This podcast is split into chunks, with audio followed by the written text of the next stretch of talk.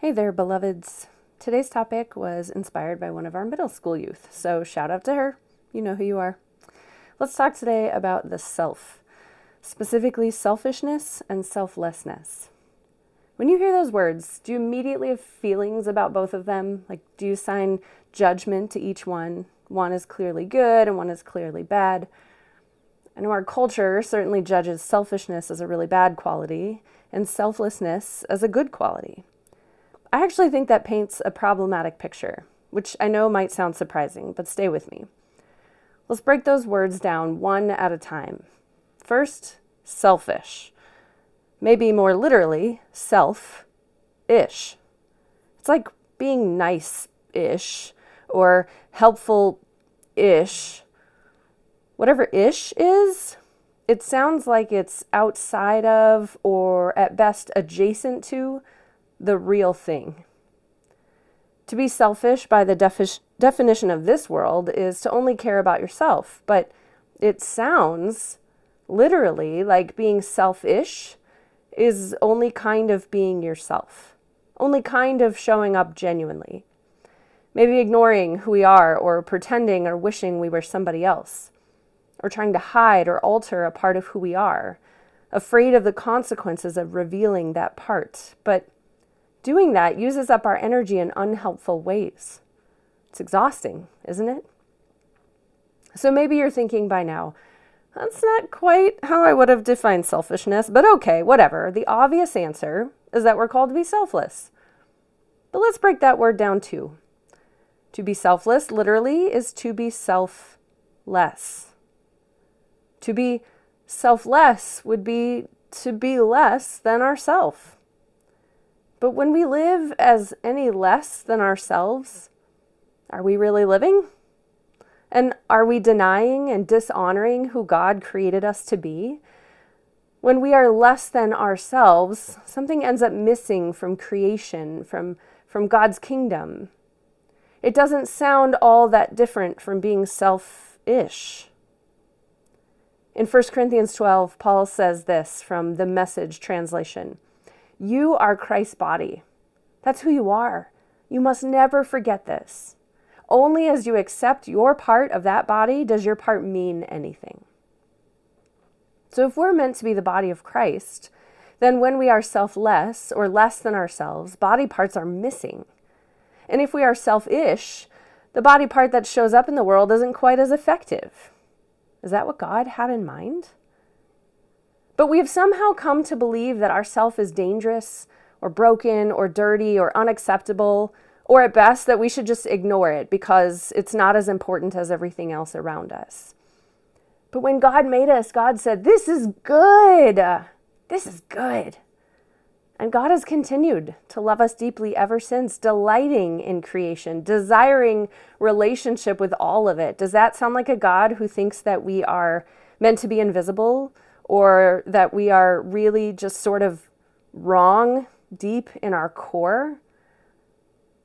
So, what if our full, authentic self, made in God's good and beautiful image, is exactly what God is hoping we will bring to the world?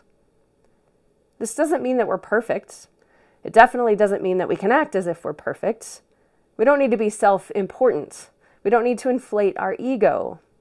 We still need to practice self awareness and confession and repentance, which is course correction, anytime we find ourselves heading down the wrong path. Because when we stray from the divine image within us, we are going to make flawed choices, but those choices aren't who we are.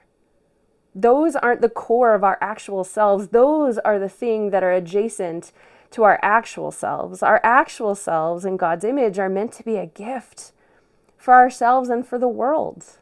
They are meant for love. Why do I believe this? Because when Jesus was asked about the most important commandment, he said it was to love God with all of your heart and soul and mind and to love your neighbor as yourself. It seems to me then that we cannot follow this if we don't first love and honor and see ourselves.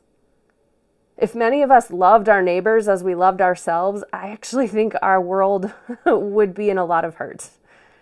We're not great at loving ourselves or even acknowledging ourselves. Paul said in 2 Corinthians 3 that where the Spirit of the Lord is, there is freedom. That means that because of God's Spirit in us, we are free. Our energy is freed up from trying to hide or diminish or water ourselves down, and instead we are free to simply be, to bring our full selves to everything we do in God's name and God's love. What would that world look like? Ironically, I think if we live that way, we wouldn't see as much selfishness in the world if we're going by the common definition.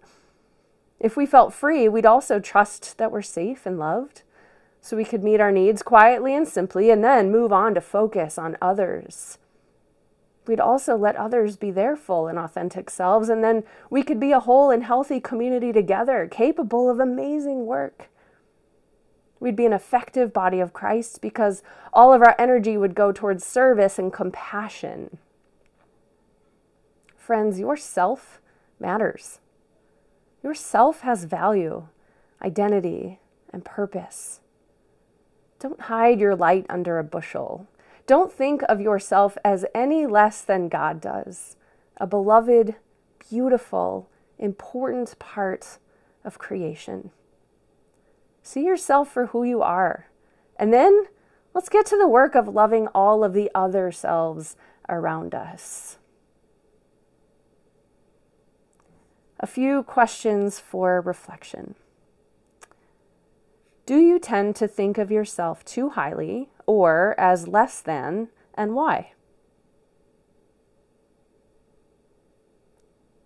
Can you share a time when being selfless was actually not helpful. How do you think God sees you? Can you share a time when being your full self was helpful? And finally, if you could trust that your actual self was enough, how would it change the way you live? If there's anything else you want to talk about, now's the time to pause and do that. Otherwise, let's go ahead and close with a prayer. God, you made us and you delight in us, and you said, This is good. We are made in your image. You reside in the very cells of our bodies. There is goodness. Help us to see that and to honor it and to live into our fullest selves as authentically as possible Instead of spending our energy trying to be adjacent to our full selves or trying to diminish our full selves in the service of others, because that's not actually service. You ask us to care for creation, and we are part of that. So help us to do that. And then when we realize it's something that's important and easy to do pretty quickly, then we can turn and care for other people. So help us to do that too and to allow everyone the freedom to live into their fullest selves. In Jesus' name, amen.